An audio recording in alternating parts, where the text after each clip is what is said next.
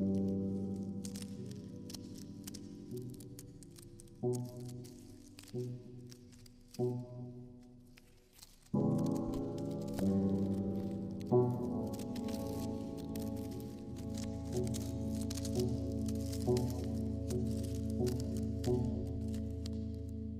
anlatısını e, bugün itibariyle en sağlıklı aktarabilecek olan yaş grubu, jenerasyon sence hangisi?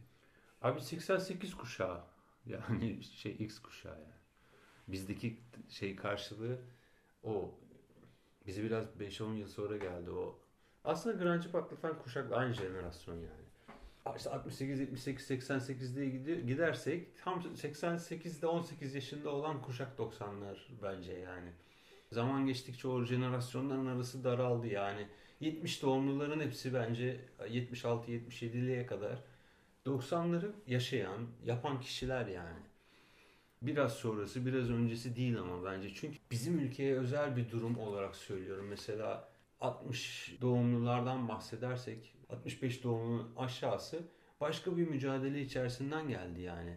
90'ların o doğrudan batı kültürünü tüketip o neoliberalizmle gelen durumuyla değil o başka sağ sol derdinde başka şeyi çözmesi gereken kafası istese de istemese de orada kalmış olayların değerlendirmesini hep o fraksiyonlar üzerinden çözen bir jenerasyon o yani. Çünkü ona maruz kaldı. Biz ise tam olarak şimdi dönüp baktığımızda gerçekten o özel icraatlerinin ne işe yaradığını anlıyoruz ama biz onu yaşadık. Biz tükettik yani batı kültürünü tükettik. Onu hazmettik. Sonrasında da ben kitapta da bundan ısrarla bahsediyorum. 90'ları yüceltilmesi falan bence çok doğru değil. Ne anlamda? Hatalı bir sürü şey de var sonuçta yani. 60 yaşında adamlarla konuşmayın abi artık yani. 90'ları o zaman sahnede olan ve işin içinde olanlarla konuşun. Herkes aynı hatayı.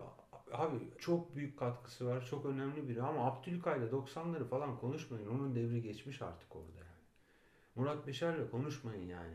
Ki Murat Beşer hala aktif. Stüdyo imgeyi yaptı daha ne yapsın ama bakıyorum abi konuştukları insanlara. Abi bir tanesi 20 yaşında olsun ya. O, o dönemde yaşasın yani. Orada olsun. 90'ları başka kime anlattıracaksın abi? Aslında buna bağlı olarak da şöyle bir soru sorabilir miyiz?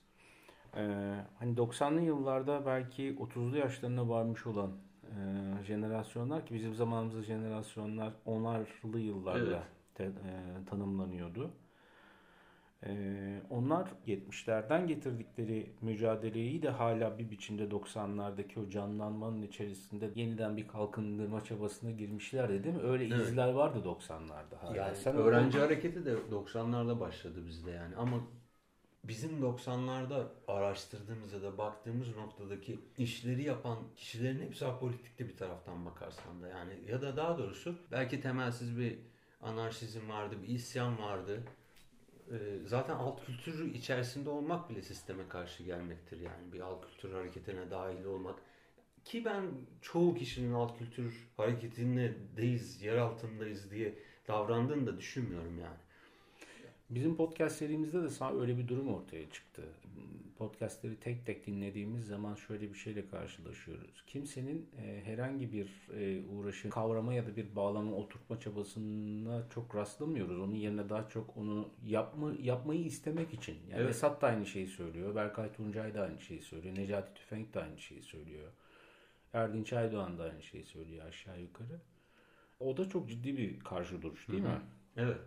X kuşağının niye müzikte kendini bulduğunu belki bunu müzik dışında belki sinemaya belki performans sanatlarına falan da yayabiliriz ama müzikte niye kendini ifade ettiğini ve niye müzikle özdeşleştiğine bakmak lazım. Bütün e, toplum pop kültürüyle yatıp kalkarken bu jenerasyon içerisinde bu işleri üreten kişilerin hepsi de kültürel emperyalizmle maruz kaldı. Ama bunun sonucunda da bayağı iyi işler çıktı ortaya. Yani özel icraatlerinin, o ithalat serbestesinin işte Hollywood filmlerinin Türkiye'ye gelmesinin, sponsorluk sisteminin falan hepsi bunların ekonomik sebepler. Ama işte mesela 78 kuşağı bunu dejenerasyon olarak görürse de ben öyle görmüyorum yani. Hayrı oldu sonuç olarak. Bu kadar iş çıktı, bu kadar grup çıktı, bu kadar müzik üretildi, bu kadar demo yapıldı, bu kadar fanzin yapıldı. İstediği için yaptı bunlar. Daha doğrusu kendi varlığını ortaya koymaya çalışıyordu. Şimdi nasıl sosyal medyada insanlar Instagram'da hikayelerde falan bir şeylerin peşine düşüyorsa da oradaki araçlarda müzik üretmek, konsere gitmek, afiş toplamak, işte fanzin, fanzin yapmak falandı yani. Hı hı. Aslına bakarsan Batı'da 20 sene önce yapılmış basamakları işte 70 sonundan itibaren gelen şeyler 10-15 sene sonra bilerek ya da bilmeyerek neredeyse birebir aynı basamaklardan geçerek ilerledi. Bizdeki sahnenin oluşması da yani. Ben bunu birazcık aslında şeye benzetiyorum. Yani müzik tarafı ve alt kültür olarak baktığımızda yani İngiliz pop müziğinin ilk çıkış dönemine çok benzetiyorum. 60 62 arası dönemi gibi. Mod yani, hareketi, Teddy Boy'lar falan gibi mi yani? E, modun öncesi gibi. Şunu şu açıdan söyleyeceğim. E, yani küçük mekanlar bulmak, böyle o mikro mekanlarda toplanmak, hı hı. O, o ortadaki o sinin sahnenin içerisinde ki tuhaf karakterler, özgün karakterler, nevi şahsına münasır karakterlerin herkesi etkiliyor olması. O bir şekilde o karakterlerin hiç öyle bir niyetle hayatta var olmamalarına rağmen bunu öncülük ediyor olması. Hı hı. Hani Kemal X, Deniz Pınar, evet. Murat Ertel, Nazım Dikbaş, Esat Başak. Her şehirde bu karakterlerden var değil mi? Evet var. Ya bu çok ilginç değil mi? Şimdi bu bir de şöyle de bir şey var. Yani bu insanlar bir e, önceki jenerasyonların kültürel emperyalizm olarak nitelendirdiği bir şeyin ötesinde bunu çok olmak istedikleri gibi hı hı. yaşadılar o dönemde ve yaşattılar da dolaylı olarak. Hiç yaşatmaya dair bir misyon üstlenmemelerine rağmen. Şeyi ama ben yine de söyleyeceğim. Yani bence bu tamamen bir e, kuşak profiliyle alakalı bir şey almış olduğu edeple bilmem neyle belki önceki kuşaklar bunu yapamıyordu ama tam olarak 88 kuşağı ya da işte X kuşağı bizdeki karşılığı o içine e, doğduğu e, sistemin işte okuyacaksın, askere gideceksin, sonra işe gireceksin, sonra evleneceksin. Buna da bir isyanıydı bir taraftan da. Her ne kadar o ahlaktan, o yetiştirme sisteminden geliyor olsa da işte saçıyla, e, işte takısıyla, küpesiyle, kıyafetiyle tam alt kültürü yani Evdic'in söylediği gibi şekilsel olarak dışa vurdu.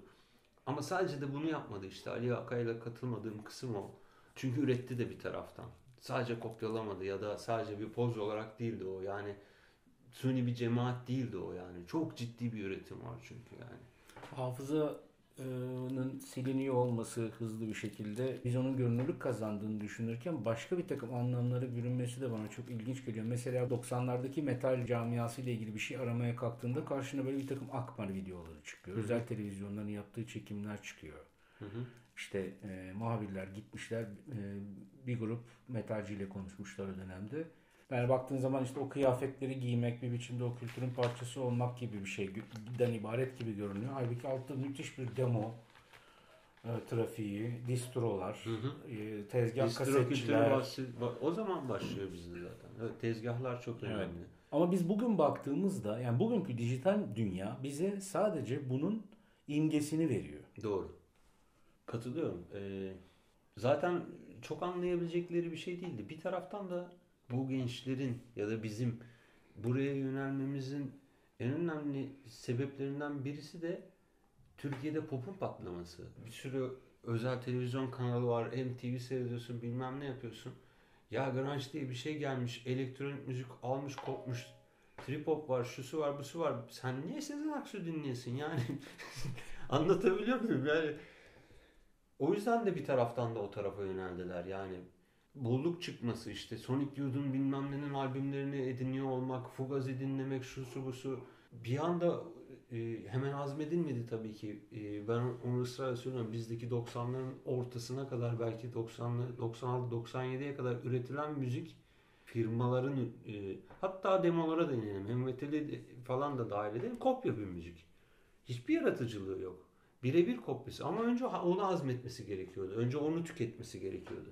Önce kopyalaması gerekiyordu evet. ki özgün üretime evet. E, evrilsin. 90'ların ikinci yarısında şeyi falan dışında tutarsak işte 2 bölü 5 seyizini falan dışında tutarsak kendi ifadesini bulan gruplar 90'ların ikinci yarısında çıktı. işte Replikastır, Siddhartha'dır, ihtiyaç molasıdır. Yani ihtiyaç molasının kuruluşu 94 falan zaten yani. Ee, Replikas'ın da öyle. 93 evet. ya da 94. Yani o Mor ve Ötesi 95 yani. Ki Mor ve Ötesi de sonuç olarak ilk döneminde özgün değil yani. Ya da belki de hiçbir zaman olmadı. Mor ve Ötesi çok iyi ör- örnek olmayabilir ama işte e, Lodos çıktı, caz birleştirdi. İşte 90'ların sonunda başlıyor bizde kendi ifadesini bulmaya başlayan gruplar. Ondan önce hep kopya zaten yani. Satılan albümlere bakarsan zaten Brian Adams, tamam mı? Eric Clapton, Rod Stewart. Rod Stewart, Metallica ki Metallica 90'larda yeni hiçbir şey söylemedi yani. o da kendi mirasını yiyordu. Guns N' Roses en çok satanlar bunlarsa oradan anlayabilirsin zaten. Bizde çıkan pop rock albümlerini ya da işte power metal gruplarını bile hatta speed trash gruplarının bile çok az örnek var yani. Bir kaltası sayabilirsin, Climb'ı sayabilirsin falan böyle bir kendine bir ifade bulabilmiş. Çoğu taklit zaten yani. Zaten onun Necropsy'nin ilk demoları. Onlar kötü örnekler bir taraftan yani. Hı. Ee, şu anlamda kötü örnek. Demolara hiç girmeyelim. Benim de yani demolar değil zaten piyasada teknik alet kullanmayı kimse bilmiyor. Kayıt yapılamıyor yani. Çok kötü kayıtlar. Çoğu albümde drum machine kullanılıyor. Davul kaydedilemediği için yani en büyük pop yıldızının albümünden tut heavy metal grubuna kadar drum machine'de kaydediyorsun abi. O, yani bunlar saçmalık. Çıp çıp çıp diye bir şey geliyor abi. Çıp diye bir davul sesi mi var yani? Anlatabiliyor muyum yani? Demolar zaten iyice kötü yani. Çünkü tek bir mikrofonla genellikle prova kaydı alınmış şeyleri sonra demo yani 90'ları ikiye ayırırsak ve bunu 92-93'te başlatmak durumundayız herhalde değil mi? 90-91 için çok bir şey söyleyemiyoruz. Katılıyor musun ona? hangi konuda? Ee, şi- Şimdi ikiye ayırırsaktan şuraya gelmek istiyorum. Ee, ilk yarısında oyunu değiştiren, hakikaten çok özgün olan en nevi şahsına münasır işler kimlerden çıktı? Oyunu değiştiren en önemli albüm Pentagram'ın albümü abi. Çünkü 20 bin satıyor. Ondan sonra ıı, bazı firmalar zaten yurt dışı kataloglarını basıyorlar burada ayrı konu ama Pentagram gibi bir grubun albümün o kadar satması ki Pentagram'ın o albümü de çok da özgün değildir yani. Kendi özgün sound'unu daha sonra buldu. Buradan motifler ekledikçe buldu yani. Düz bir trash albüm yani ama yerli bir grubun o kadar çok satması biraz oyunu değiştiren noktalardan biri. Keza o dönem e, İngilizce yapıyor olmasına rağmen, İngilizce sözle yapıyor olmasına rağmen Dr. Skull'ın albümleri, e, Bad Luck'ın albümü bunların sektörün ilgisini çekecek bir satış rakamına ulaşmaları oyunu değiştiren şey. Özgünlük anlamında söylemiyorum ama.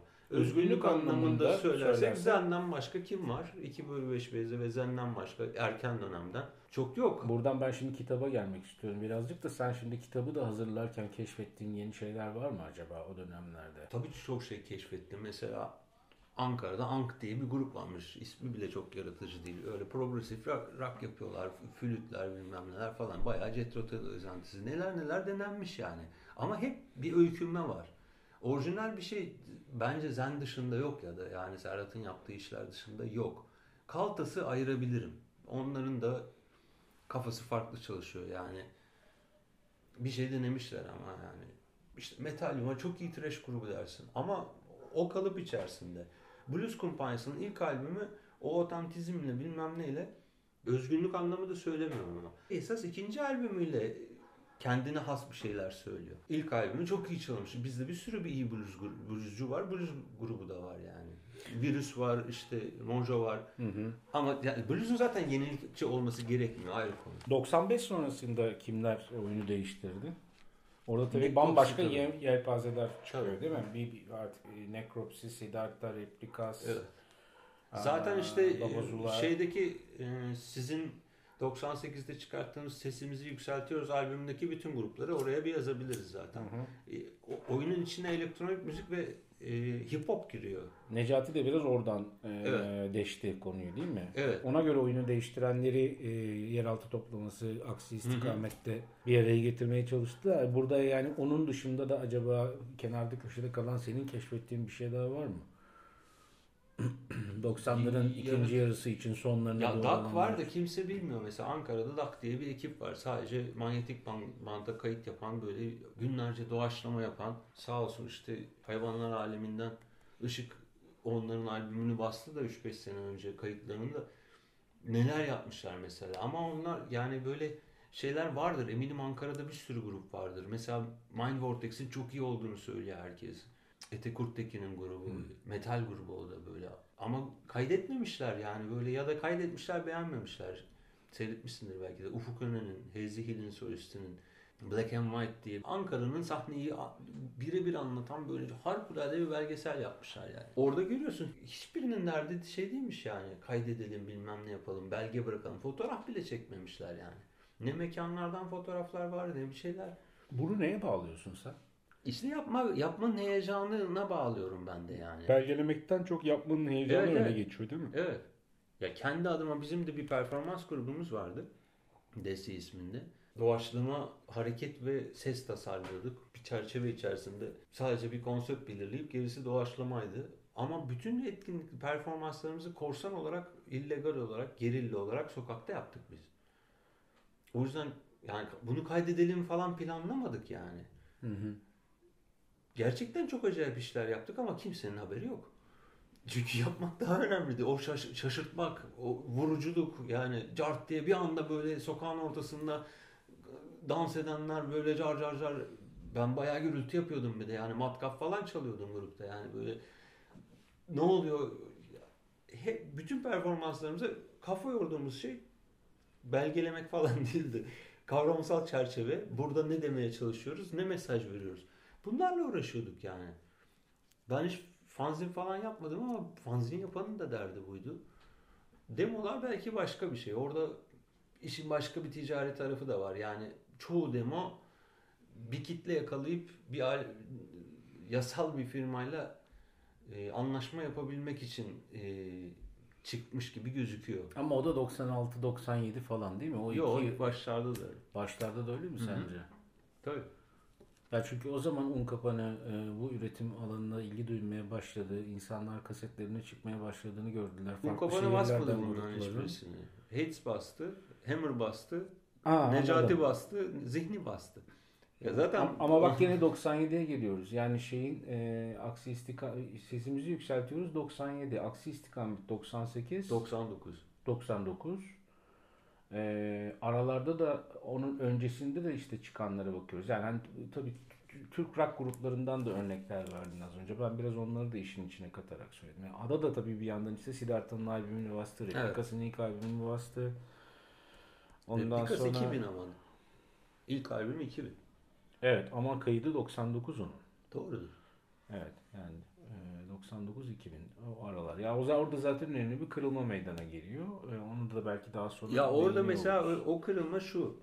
e, En önemli sebeplerinden birisi de bu bunun rock barlar böyle birden furya olarak patlamaya başladığında tek bir yani büyük bir faydası olmuştur. Müzisyenler ilk defa para kazanmaya başlamıştır. Bir işin bir ekonomisi de olmuştur ama memur olmuşlardır. Kendi müziğini yapmamıştır o müzisyenler. E, pek çoğu o cover grubu kurup Ka- cover para grubu, kazanmaya para koyuldular. kazanma. Çünkü müthiş bir talep oluştu. Evet. onların? Ee, ama o sahnede pişen bir sürü de grup var. Duman var, Athena var, işte hmm, Kurban var. Hepsi cover'dan gelme gruplar bunların yani. Ee, Aylin Aslım var, Şebnem Ferah var. Tam cover'dan gelme hepsi. Bence 90'ların ilk yarısında doğru düzgün bir şey çıkmamasının en büyük sebeplerinden biri de bu yani. Sahnenin olmaması mı? Sahneye alttan gelen bu kendi müziğini yapmaya çalışan kişiler var ettiler. 90'ların sonlarında bir gündüz matinesi verirlerdi biz konser yapmaya çalışırken. Gidip gece çalamazdın hiçbir yerde. Bütün barlara gidip konuştuğunda gel gündüz çal derlerdi. Cumartesi gündüz gel çal. Yani piyasa öyle değildi. Ama oralardan gelen gruplar sonrasında Ortaköy'deki mekanlar mesela daha iyidir. Sis, Flatline. Flightline. ha. Sonra 90'ların ikinci yarısında Captain Hook'lar, Peyote'ler açılmıştır ve oralar doğrudan kendi müziğini yapmaya çalışan insanlara sahne vermiştir. Ya kemancı kemancı diyoruz. Kemancıda bir tane kendi müziğini yapan grup çıkamamıştır. 90'ların ikinci yarısına kadar. 90'ların ikinci yarısında çıkan da bulutsuzluk özlemidir. Zaten kitlesi olan kişi yani. Athena bile çıktığında orada cover çalıyordu. Yani Teoman çıktığında cover çalıyordu. Teoman'ın albümü de 90'ların ikinci yarısı zaten yani. O kadar çok rock barın açılması sahnenin oluşmasına sebep oldu ama otantik bir şekilde kendi müziğini yapmaya çalışan grupları da istemiyordu bu mekanların hiçbirisi. Alttan gelen bir baskıyla bu kadar talep olunca Athena o kadar sahne yaptıktan sonra kaç yılında çıktı? 98'de mi 99'da mı çıktı o albüm? Ondan sonra o sahneler açıldı. Ya da işte Şebnem Ferah 96'da galiba işte Kargo bilmem ne. Şöyle de çalışmadı mı bu? Yani e, evet o e, mekanlar buyurun gelin çalın ama cover e, istiyoruz dediler. Sonra onlar orada çalmaya başladıklarında da orada çaldıklarında yarattıkları kitlenin sonucunda da albümlerini yaptılar. Evet. Değil mi? Bir de ustalaştılar da. Ustalaştılar Ya o- onun hakkını teslim edeceğiz tabii ki. Yani Athena Captain o kadar zaman çalmamış olsaydı o albümü o zaman çıkarır mıydı? Veya Volvox'tan sonra o ekip teker teker solo kariyere gider miydi? Gidemezlerdi. Bunu mutlaka belirtmemiz lazım. O ya memuriyet diyorum yaratıcılığı öldürdüğü için ama bir de hakimiyet gerektirir enstrümanına. Bir kere zaten sahnede prova yapıyorsun yani. Her akşam bir yerde çalıyorsun yani. Ki o devrin grupları çoğu tek bir mekanda çalmazdı. Haftanın 3-4 günü başka mekan dolaşırlar. Bize haftada 6 akşam çalıyorduk İşte. mesela. Uzun yıllar öyle gitti yani o dönem. Uzun yıllardan kastım 3-4 sene gitti en azından. Biraz Roxy müzik yarışmasına gelelim mi? Gelelim. Ee, o çok e, önemli bir e, örnek değil mi? Anadolu, Evet. Anadolu'da ne olup ne bittiğini görebilme açısından da e, ilginç bir Yani örnek. ilk birkaç yıl 90'lar üzerinden bakarsak şehir dışından çok katılım olmuyor ayrı konu ama memleketteki bağımsız müziğe destek olan ilk yar- yarışma neredeyse. Çünkü kendi bestelerine katılmak zorundasın yani. O anlamda kimler kimler geldi geçti oraya. Hep aynı isimler dönüp duruyor basın bültenlerinde falan böyle. Ben de son 4 senesinde jüri üyesiydim.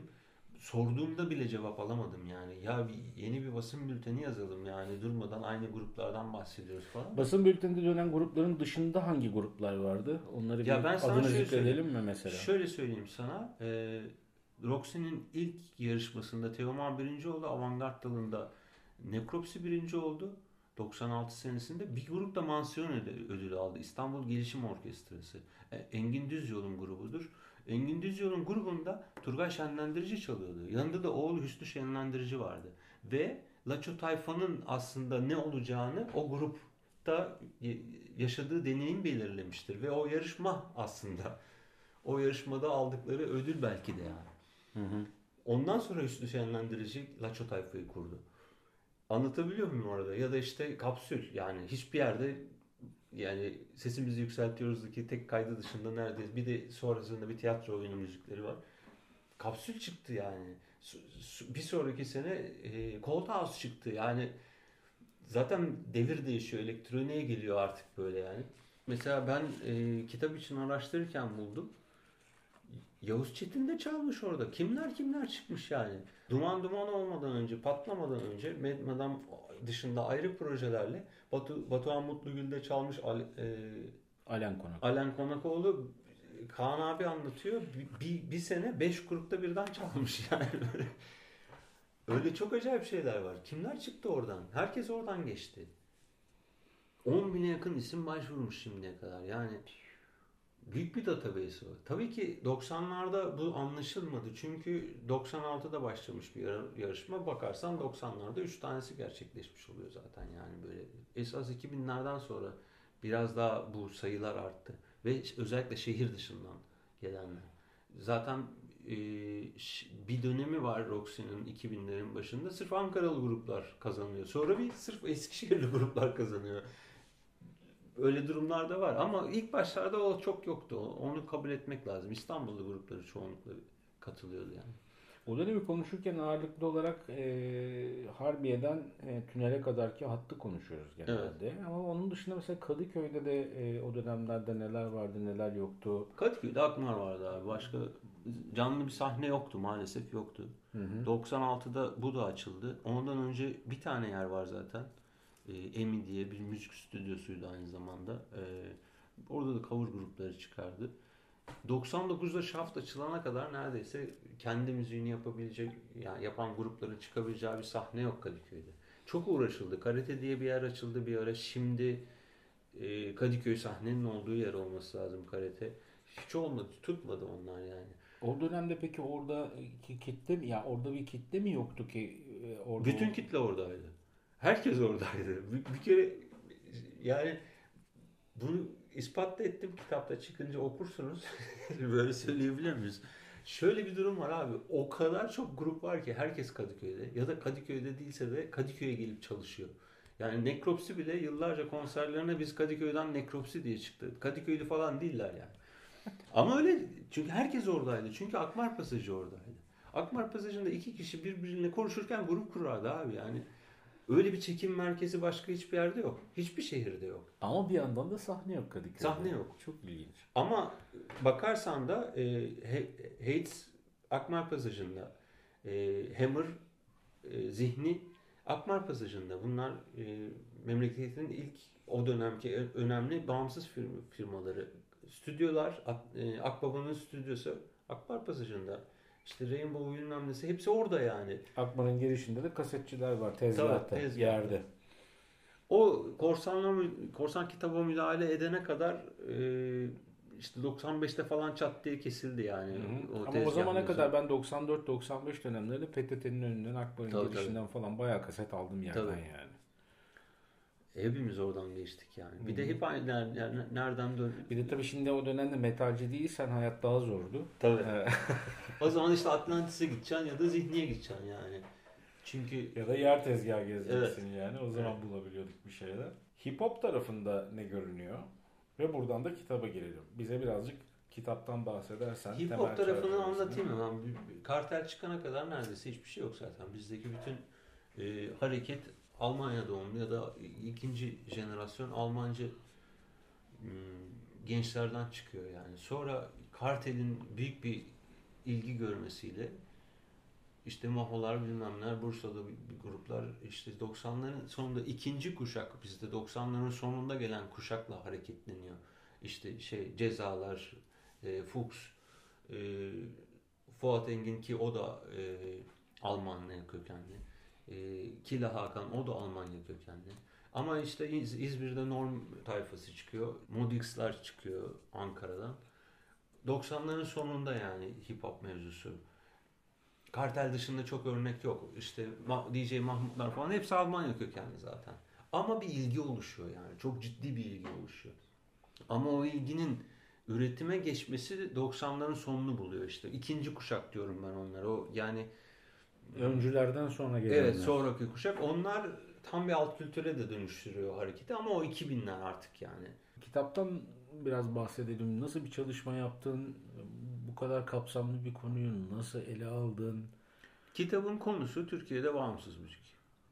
Şimdi Türkiye'de bağımsız müziği e, anlatmaya çalıştığımda ben e, bağımsız müziği böyle 1977'de e, Buzzcocks'un kendi albümünü kendisi yapmasından itibaren bir sürü tarihçi ele alıyorlar ama ben e, İngiltere'deki independent chartların oluşmasıyla resmi olarak kabul edilmesiyle kabul ediyorum. Bu da 1980 yılı. 1980 yılı milat olarak baktığımızda ondan sonra bir takım tanımlarla geriye dönüp baktığında bir sürü şeye bağımsız bağımsız değil diyebiliyoruz. Ama bu e, 80'lerin sonuna kadar firma e, üzerinden bir tanım. Dolayısıyla da bağımsız değil. Firmalar e, üzerinden tanımlamanın anlamsız, anlamsızlaşmaya başlaması 80'lerin sonu. İlk yarılmalar öyle başlıyor. Ondan sonra yaratıcılığa e, ve tavra atfedilen bir önem üzerinden bağımsız müzik tanımlanmaya başlıyor. Çok basit indirgersek. Ama firmaların önemi azaldığı anlamında değil. Şöyle söyleyeyim sana 1900 şey 2018 olması lazım. Yılındaki bir araştırmaya göre çok kapsamlı bir araştırma. Dünya üzerindeki bütün müzisyenler arasında nasıl bir örnekleme yaptılarsa oranlarsak müzisyenlerin %77'si zaten hala bağımsız firmaları tercih ediyor. Bence çok ihtiyaçları yok şu dünyanın konjonktüründe. Ee, kitapta ben ne yapmaya çalıştım? 80'i koyduysak 80 öncesine baktım. 50'lere kadar gittim.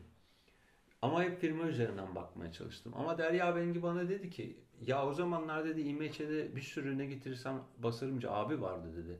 Belki de dedi bazı müzisyenlere de böyle bakmak lazım yani. Çünkü piyasanın hakim eğilimlerinden bağımsız olarak kafasına göre albüm kaydeden de bir sürü kişi oldu dedi. Ama bunu ayırt etmek çok zor. Ben bilmiyorum çünkü. Bütün firmaların anlaşma koşullarını öyle bir dataya onların bile sahip olduğunu şu anda düşünmüyorum. Dolayısıyla ben o genellikle 80 öncesine hep firmalar üzerinden baktım ama yaratıcılıklarıyla bilmem neleriyle e, ya da öncü olmalarıyla bazı isimleri de yazdım. 80'lerden itibaren baktığımızda da zaten 80'de bizde he, Türkiye'de heavy metal çıkıyor. Bizim bağımsız müziğin 2000'lere kadar en büyük dinamosu neredeyse ana akımı heavy metal. Ee, bunun arasında ufak tefek başka şeyler oluyor. Firmalara bakabilirsin. Ben caza hep baktım. Kitap boyunca baktım. Çünkü caz hep kafasına göre ilerlemiş ayrı bir seyir. Özellikle bizim ülkemizde piyasanın koşullarıyla falan alakası olmayan bir durumu var cazın. 80 öncesine kadar 80'lerde e, dahil olmak üzere halk müziğine, arabeske, azınlık müziklerine, sanat müziğine bunlara da baktım. Ama sonrasında e, bir kere 90'lardaki üretim patlaması içerisinde bir de bizdeki korsan geleneğinde falan düşünürsen buraları takip etmek çok zorlaşıyor. Geçmişinde bunlara baktım. Ama 90'lara geldiğimde bir saniye dedim. Bunu da kitapta da yazdım. Ben artık buraya bakmayacağım. Ben artık çünkü sahadayım, sahnedeyim. Kendi deneyimlerim üzerinden bakacağım ve çoğunluğu 90'larda yazdığım şeylerin çoğunluğu da Batı üzerine. Kalan müzik veya arşivini bir tarafa koyarsak. Kalan çok önemli bir bağımsız firma çünkü. Çok önemli. On, onların yaptığı e, hayrı şu memleket tarihinde, müzik tarihinde başka hiçbir firmanın öyle bir misyonu yok. Aslına bakarsan çok ipucu vermek istemiyorum. Şurada kitapta çok öznel bir anlatımla bazı şeyleri yazmaya çalıştım. Çünkü başta dedim ki bir tarihi yazmak, nesnel bir tarih yazmak. Ben 6 sene tarih vakfında çalıştım. Çok fazla tarih projesinde yer aldım. Oradan da deneyimlediğim bir şey bu öznel bir tarih anlatımı diye bir şey bence çok yok. Hele güncel tarihi yazarken kesinlikle yok. Dolayısıyla ne yazarsan yaz e, senin bakış açından olacak. Ki bağımsız müzik özelinde bağımsız müzik tanımı tamamen bir takım göreli e, tanımlar ve hiyerarşiler silsilesiyle ilerliyor. Zaten e, bana göre bağımsız olan bir şey sana göre bağımsız bile olmayabilir. Bu bile dahil olmak üzere. Dolayısıyla ben biraz öznel bir tarih yazdım orada. Kendi bu kitapta anlatılanlar da benim yorumumdur diye başında yazıp yazdım, anlattım. Ama bittiğinde bakıyorum ki aslında ispat etmeye çalıştığım hep somut verilerin peşine düşmüşüm. Yani şu kadar çok demo yapıldı. Bu kadar çok fanzin çıktı. Bu kadar çok mekan vardı. Bu kadar çok albüm basıldı. Bu kadar çok bağımsız firma vardı. Ha özel olarak bazı şeylere baktım. Yurt dışında yani, yani bağımsız müziği punklar ortaya çıkmasaydı İngiliz punkları bağımsız müzik diye bir şey olmayacaktı. Dolayısıyla bizdeki punk'ın durumuna hep baktım. Çağlan rahmetli bana yardım edecekti ama kaybettik. Ee, ona çok güvenmiştim bence dedim demin söylediğim gibi tek dinamo ana akımı bağımsız müziğin Türkiye'de 2000'lere kadar heavy metal ve benim hakim olduğum bir konu değil. O yüzden ben orada isimlerle, albümlerle ne kadar çok üretim olduğunu anlatmaya çalıştım. Aslında bakarsan öznel bir tarih yazdım diyorum ama somut belgelerle yazmaya çalıştım.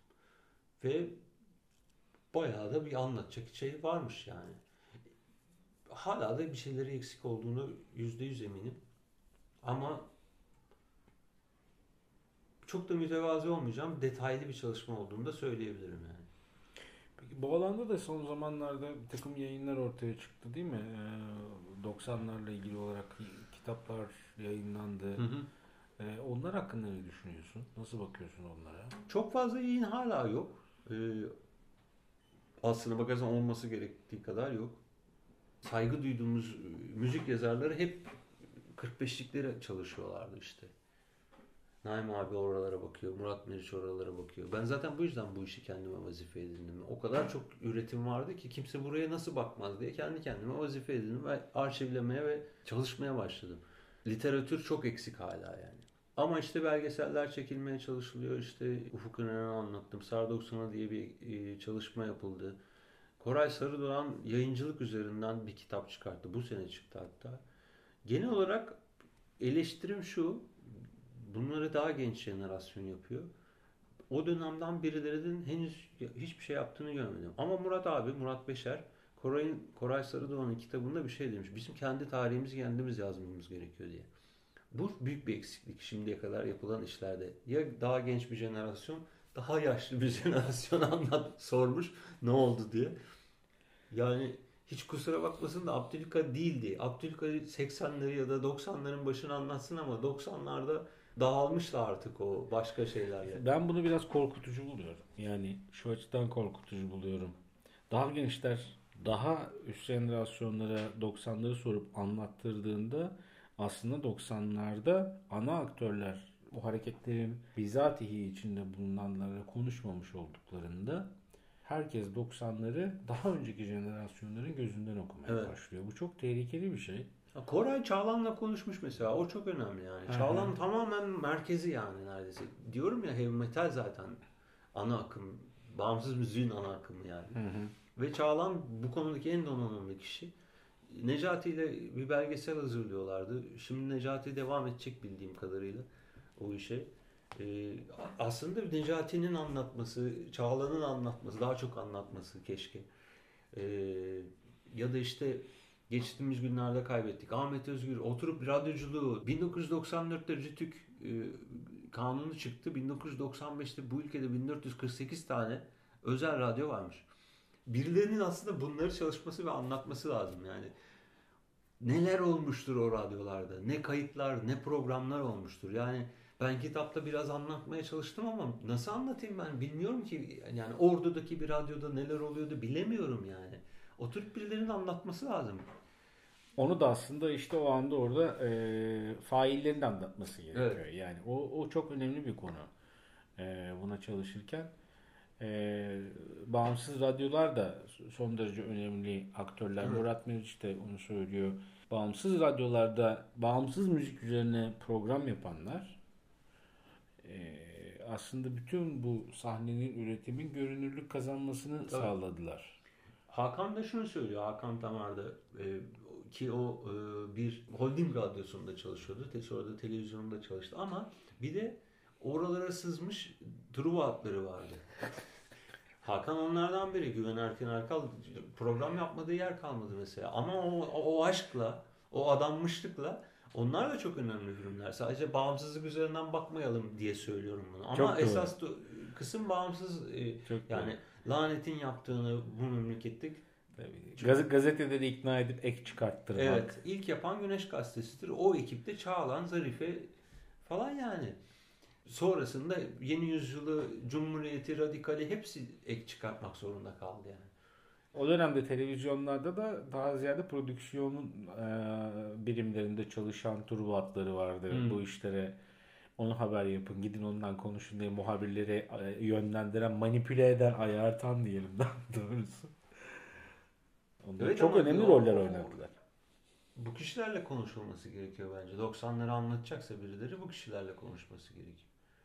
Yani senin podcastlerin doğru isimlerle konuşuyor. Çünkü sahnede olan yani sahada olan kişilerle konuşmak gerekiyor. Yani fanzin çok çalışırdı çok şükür. İşte Altay'ın kitapları var.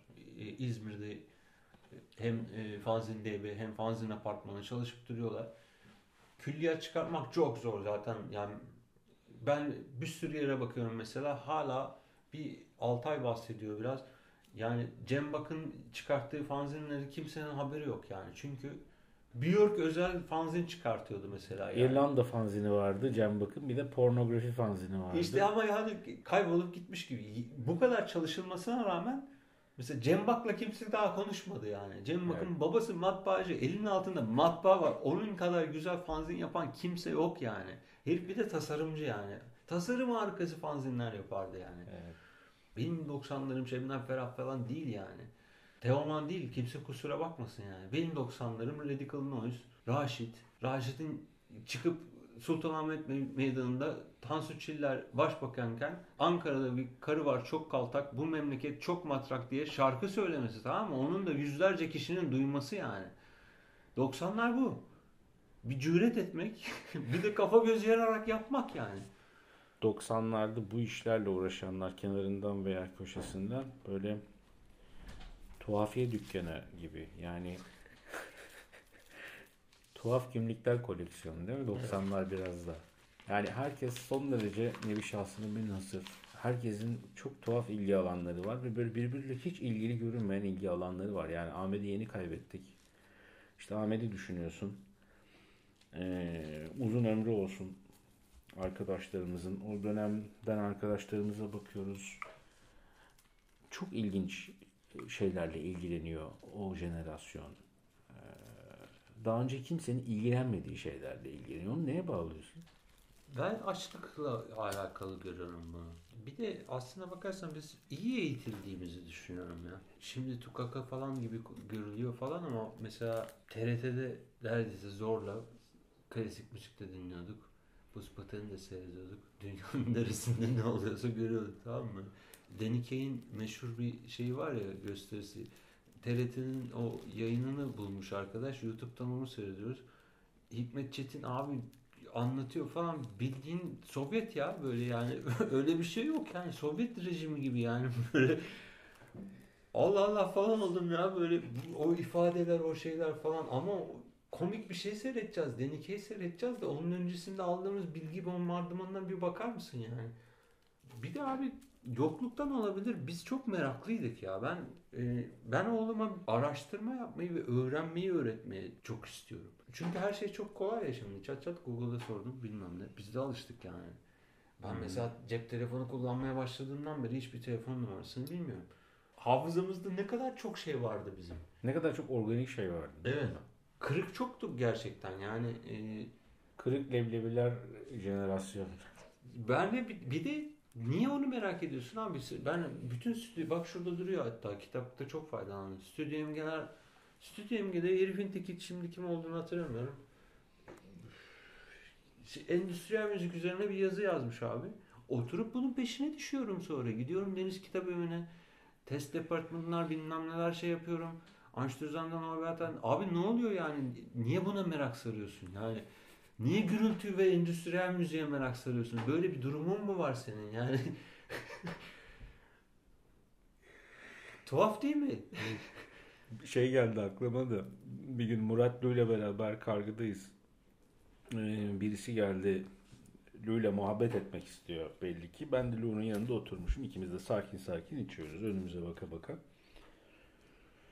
Ee, ne üzerine konuşalım dedi tanışmak isteyen kişi.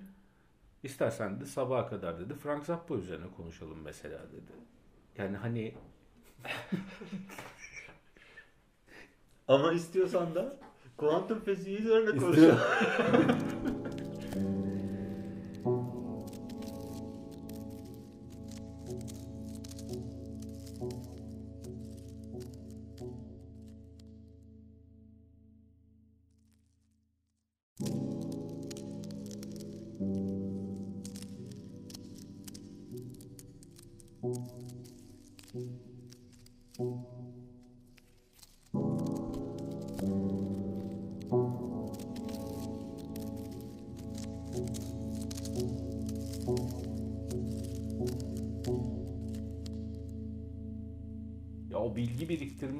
hikayesi oluyor. Bilgiyi proses etme, o bilgiyi hayatın içerisinde kullanabilme, araştırma yapma, toplama. Benim açık radyoda mesela tanık olduğum bir sahne vardır. Ee, çok şaşırtmıştı beni o zaman.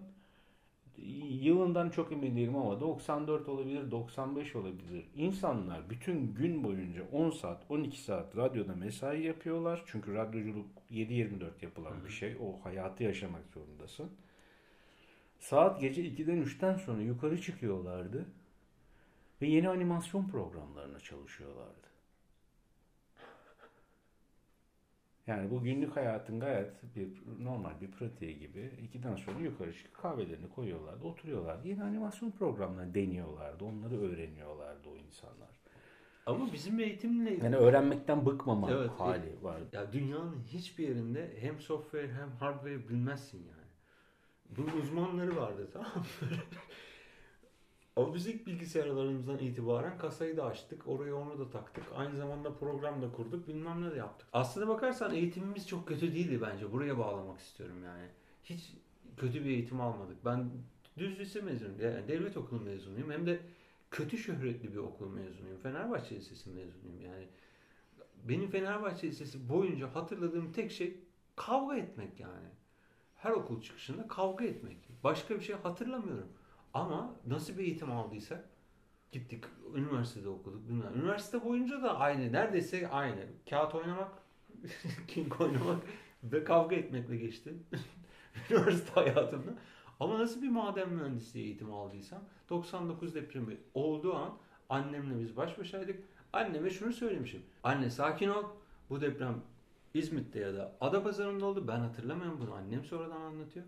İstanbul'da bir şey olmaz. Olduysa avcılarda olmuştur. Annemi böyle sakinleştirmiş. Abi bu bilgi bana ne zaman geldi? Gerçekten bütün sınavları üniversite hayatım boyunca geçer notu alacak kadarını yaptığımı iknaysam hemen çıktım. Hiç bir şeyle ilgilenmedim. Nefret ediyordum okuduğum okuldan. Ama öğrenmişim. Ya çok saçma bence bu. Ne heyecan veriyordu sana o dönemde? Müzik. Ben Zen'i seyrettiğimde zehirlendim zaten. O dönemde Ne benim zaman de izledin Zen'i? 92'de seyrettim ilk. Nerede? Göztepe Parkı'nda. Yapı Kredi Gençlik Festivali olması lazım. Çok mu- meraklıydım ben müzik falan dinliyordum da o zaman zehirlendim. Yani dedim bu- böyle bir şey yapmak istiyorum. Yani bir süre denedim bas çalayım falan filan. O tembellikle bir taraftan I'm a, I'm a loser baby falan gibi şarkılar dinlerken olmuyor yani o iş. Dedim ki başka ne iş varsa oralara bulaşacağım yani.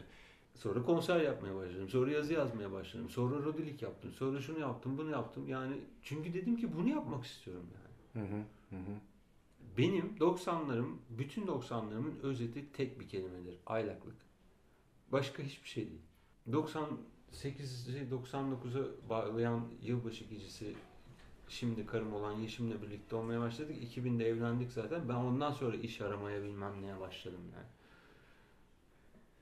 Aylaklık 90'ların çok önemli bir parçası. En önemli parçası ve sisteme karşı koymanın en güzel yolu yani. Hiçbir şey yapmadan oturarak sisteme karşı koyabilirsin abi.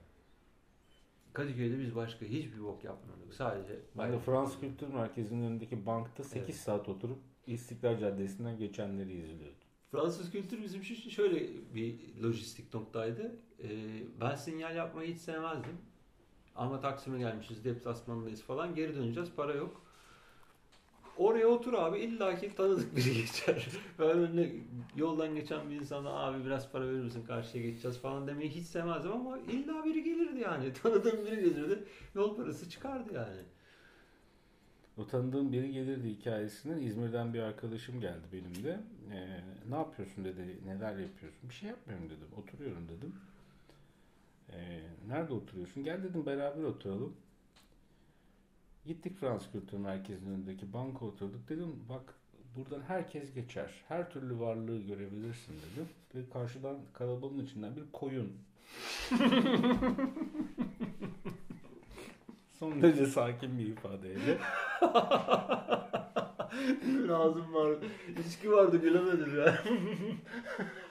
Galatasaray Lisesi'ne doğru yürüdü koyun yani. Her türlü varlık. Ama benim 90'larla ilgili konuşmak istediğim önemli konulardan biri de uyuşturucuydu. Daha doğrusu eroindi yani. Hmm. O kadar çok bizi kırdılar ki yani. Çok ağır bir süreçti yani. Çok arkadaşım öldü. Çok hiçbir şey yapamadık yani. Hiçbir şey yapamadık. O dönemin bence çok az kişi bahsediyor bundan ama en önemli noktalarından biriydi o uyuşturucunun o kadar ucuza piyasaya sürülmesi. Biz çünkü 90'ların başında Cenk falanla da konuşurken Cenk Taner'le de içki bile içmiyorduk abi. Bütün gün Akdeniz kafede oturup çay içiyorduk yani. Alkol bile yoktu ortamda. Bir anda nasıl oldu yani? Birdenbire herkes böyle çatır çatır çocuklar öldü yani. Şeye hiç baktın mı? MKM üstünden Kürt rock grupları bir yandan sana Zuhaşi Beripe'yi de sormak isterim. Kendi dilinde, ana dilinde şarkı Hı hı. söyleyen, e, şarkı yazan. Ee, Ee, orada çok enteresan. Ses var, Nepa var, ee, bir firma daha var. Kom olması lazım. Onlar böyle Kom müzik. Ee, şeyden önce e, bu e, dil özgürlüğünden yani kendi dilinde eğitim falan filandan önce bayağı Kürtçe albüm basıyorlar. Şivan Perverler, Civan Hocalar hep sesten çıkıyor. Ee, Nepa'dan çıkıyor b- bayağısı yani. Nepa bir taraftan Pentagram'ın ilk albümünü basan firma yani. O çok ilginç değil mi ya? Yani hani onu basarken pentagram basıyor olması. Orada bir bir anomali var. Ondan sonra pentagramdan Ama sonra o da anomali Murat Meriç'le de konuşurken de orayı da o düğümü de çok çözemedik yani. Yani bir şekilde böyle elimize attık ama düğüm çözülemiyor bir türlü. Çünkü Murat da NEPA'dan bahsetti. NEPA'yı da unutmayalım dedi. Hı hı. Ee, yani mesela o gibi şirketlerin bir yandan pentagram basarken bir yandan Rumble Militia Türk rock basıyorlar abi. yani bu o nasıl olabiliyor? Ya şöyle Bu da bu da 90'lara ait bir anomali çünkü de onun için e, sana da sormak istiyorum onu. Kürt hareketi içerisinde e, özellikle punk gruplarına, anarşistlere destek olanlar vardı. Bildiğim bazı şeyler var. Somut olarak finanse ettiklerini bazı konserleri falan biliyorum.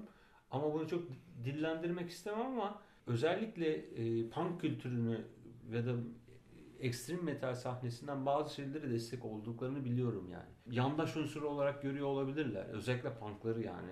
Çünkü gayet radikal söylemleri var. Şimdi biz burada protest Yani mücadele alanını büyütmek olarak Evet, görüyor olabilirler evet, evet. değil mi? Ama Nepa'yı öyle görmüyorum ben yani. Onlar bir denemiş gibi geliyor bana. Çünkü arkası gelmiyor. İki tane sadece. Pentagram ve Rumble Militia. Diğerlerinde hiç yok ya zaten. Ne, ne seste var ne e, konda var. E, ondan öncesinde de bir sürü yani e, ta 60'lardan 60'ların sonundan itibaren Kürtçe plak basılmış burada. Hatta taş plaklar zamanında bile basılmış yani. Türkü meselesine gelince türkü varlar 90'larda çıktılar. İki- 90'ların sonu değil yani. Bizde İstanbul'da belki biraz öyle de senin bahsettiğin, e, gönderdiğin dokümanlardan da gördüğüm kadarıyla İzmir'de daha evveliyatı var. Evet aslında e, ben de biraz oradan hatırlıyorum. Yani şöyle söyleyeyim. E, rock dünyasını çıkartıyor olmamız dolayısıyla benim şöyle bir pratiğim vardı o dönemde. Tahsin Ünlü'yle biz minicik imkanlarımızla dergiyi çıkartırdık. E, ben atardım sırt çantama. E, otobüse binerdim. Otobüs parasını denkleştirebildiysem atlardım. Mesela Bursa'ya giderdim.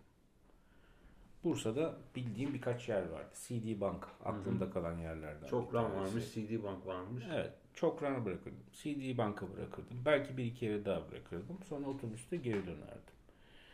Ankara'da çok arkadaşım vardı. Ee, mezun olduğum liseden Ankara'da üniversite okumaya giden. Ankara'ya giderdim. Ankara'da nerelere bırakılacağı zaten çok belliydi. Ankara ile ilişkiler çok güçlüydü. O dönemde İstanbul'la Ankara'nın alt kültür ilişkileri de çok güçlüydü. Evet, 80'lerin sonundan itibaren öyleymiş. Evet.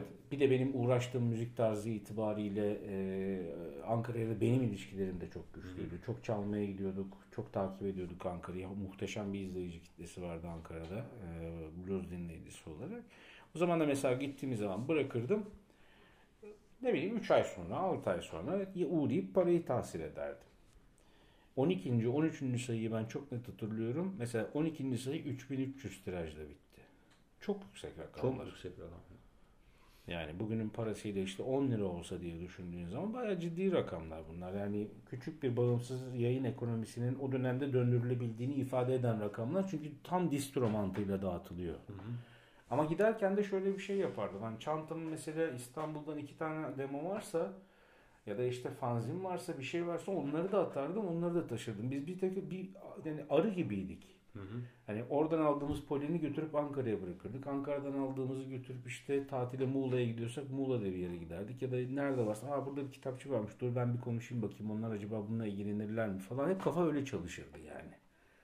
Acaba biz bu e, gerilla yöntemiyle bu distro mantığını nasıl geliştirebiliriz? Yani bunu minicik yerlere nasıl götürebiliriz? Çanakkale çok önemliydi. Orka Kitabevi vardı mesela Çanakkale'de.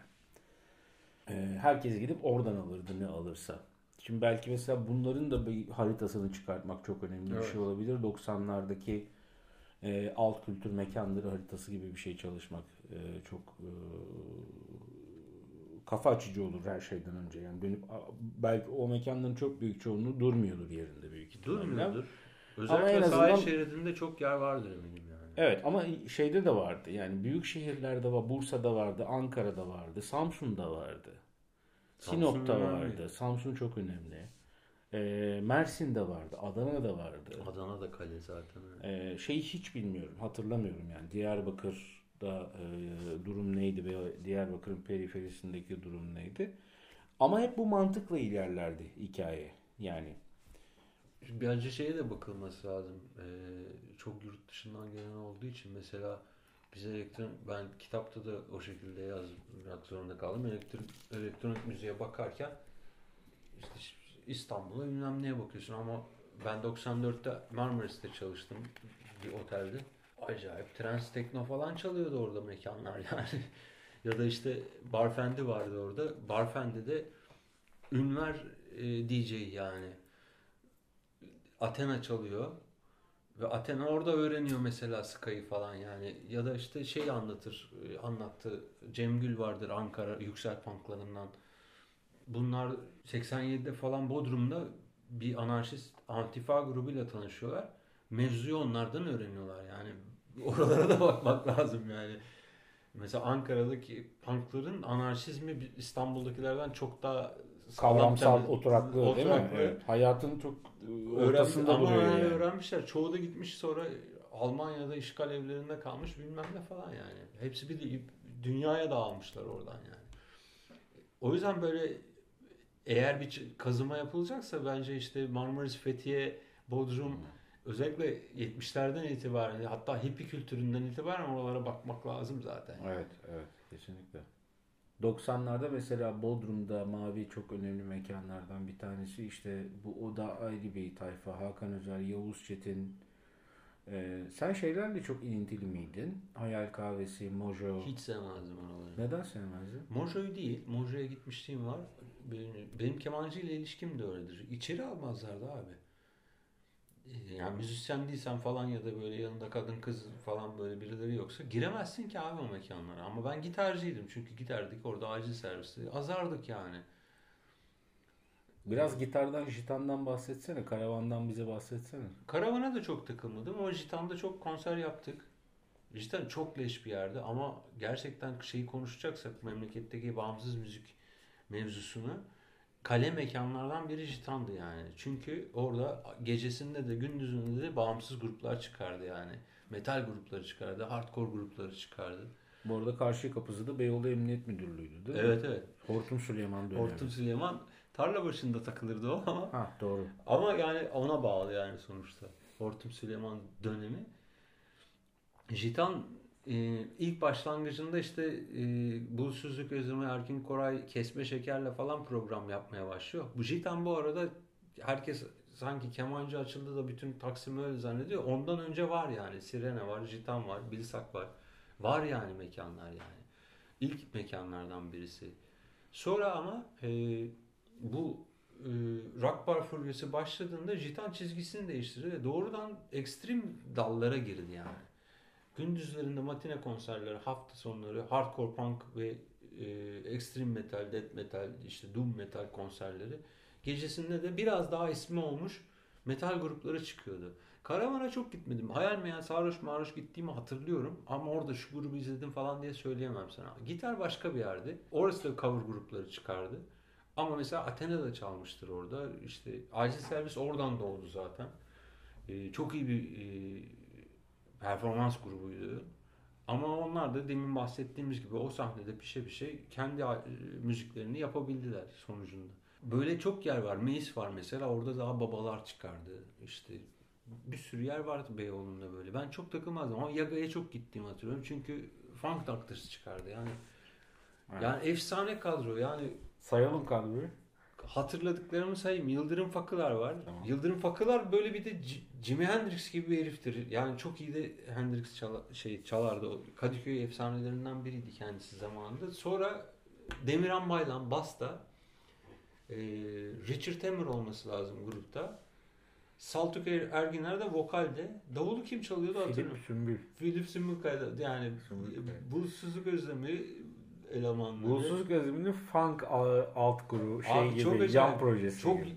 Yani, çok acayipti evet. Çok iyi gruptu yani. Evet. Bir de bütün sahnenin blues ve hard rock üzerine döndüğü bir yerde bir tek Ortaköy'de böyle işte biraz daha o dönemin grunge'ını ya da post punk'ını falan duyabileceğin coverlar varken bunlar abi funk çalıyorlar yani akıl almaz bir durum yani.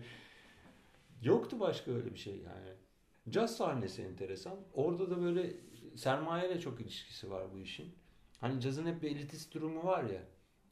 Ee, Var mı? Olmuş artık. Bizden önce olmuş. Yapacak bir şey yok. Beyazlaştırmışlar şöyle olmuş. Bir de kurumlarla eleştiri sistemleriyle Ben daha sert bir soruyu sorayım. Sen e, Türkiye'de cazın Türkiye'de cazı icra edenler tarafından ağırtıldığına inanıyor musun? Evet. Bunu düşünmemiştim ama öyle yani. Bizde bence caz 2000'lerde siyahlaşmaya başladı. O, o soru buysa yani. Ee, onun öncesinde e, elitist müzik yani onda da işte 90'lardaki o kadar festival ve İKSV sağ olsun ve pozitif sağ olsun aslına bakarsan o kadar çok dünya yıldızının gelip ve bir şekilde hip duruma gelmesi, cazın haber konusu olmasıyla falan sponsorların ilgisini çekmesi ve o elit durumla özellikle bankaların falan kendilerini eşleştirmesiyle alakası var. Caz sahnesinin bizde gelişmesi, kulüplerin açılması falan sonra geliyor. Tabii ki hep kulüp varmış da ben böyle yaygınlaşmasından bahsediyorum yani. Caz dergisi çıkmaya başlıyor memlekette 96 senesinde yani. Ama bunların hepsi o işte biraz da ekonomist de var bu işin ve bir o elitist algıyla ilgili bir şey yani. Ve o dönemde bakarsan yani Kerem Görsel falan değil tabii ki yani o zaten otel lobisi cazı yani. Ee, tabii ki beyaz. Ondan sonra özellikle bilgide caz bölümü açılmaya başlaması işte Can Kozlu'nun, Ateş Tezer'in bilmem nenin, Ali, Peri'nin.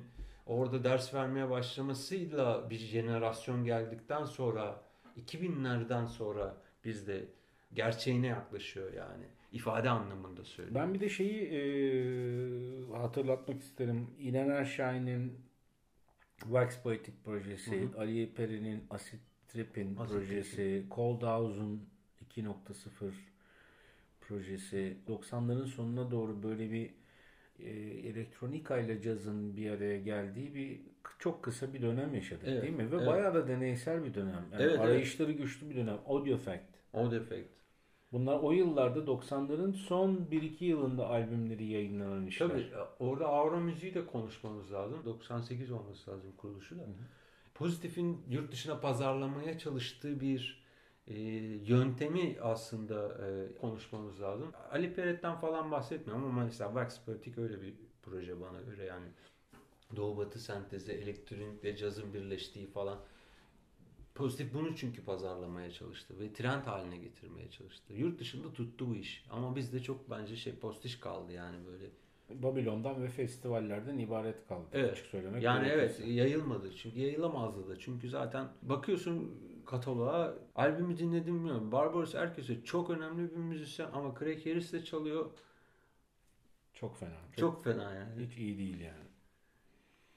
E, Brooklyn Funk Essentials zaten Fuji World Müzik'te eze getirmişsin. Orada kopmuş millet falan filan. Bunu ne demiştiğim adamlar işte e, zaten Üsküdar'a giderken Bu falan biraz, çalıyorlar. bu biraz liberalizmin e, Tabii. artık Türkiye'de kafasını, postmodernizmin kafasını tavana vurduğu yıllara denk Tabii, geliyor tabii. değil mi? Yani hani bunun sonu sınırı yok. Sonu sınırı olmasın Hı hı. e, dendiği yıllar gibi biraz da. Postmodernizme gireceksek orada konuşacak çok şey var zaten de. Ama şi- 90'larda belki daha az vardı ama şimdi konuşacak çok şey var da.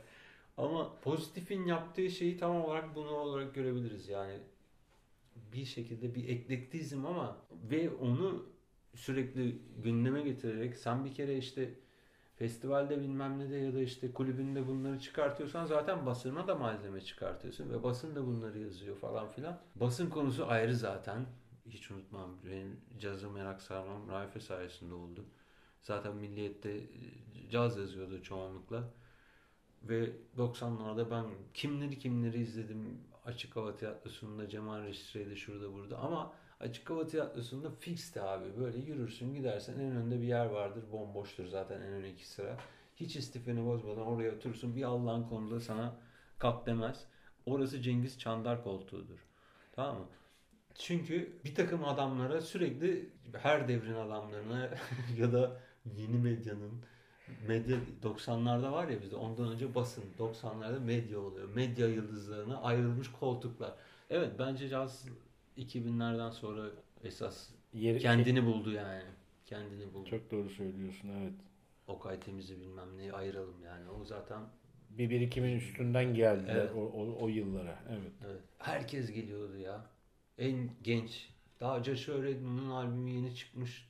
Adamı böyle ilk defa kim olduğunu tanımıyorsun ama gidip seyrediyorsun yani. Ya da John Zorn geliyor abi. Ben kaç kere John Zorn seyrettim.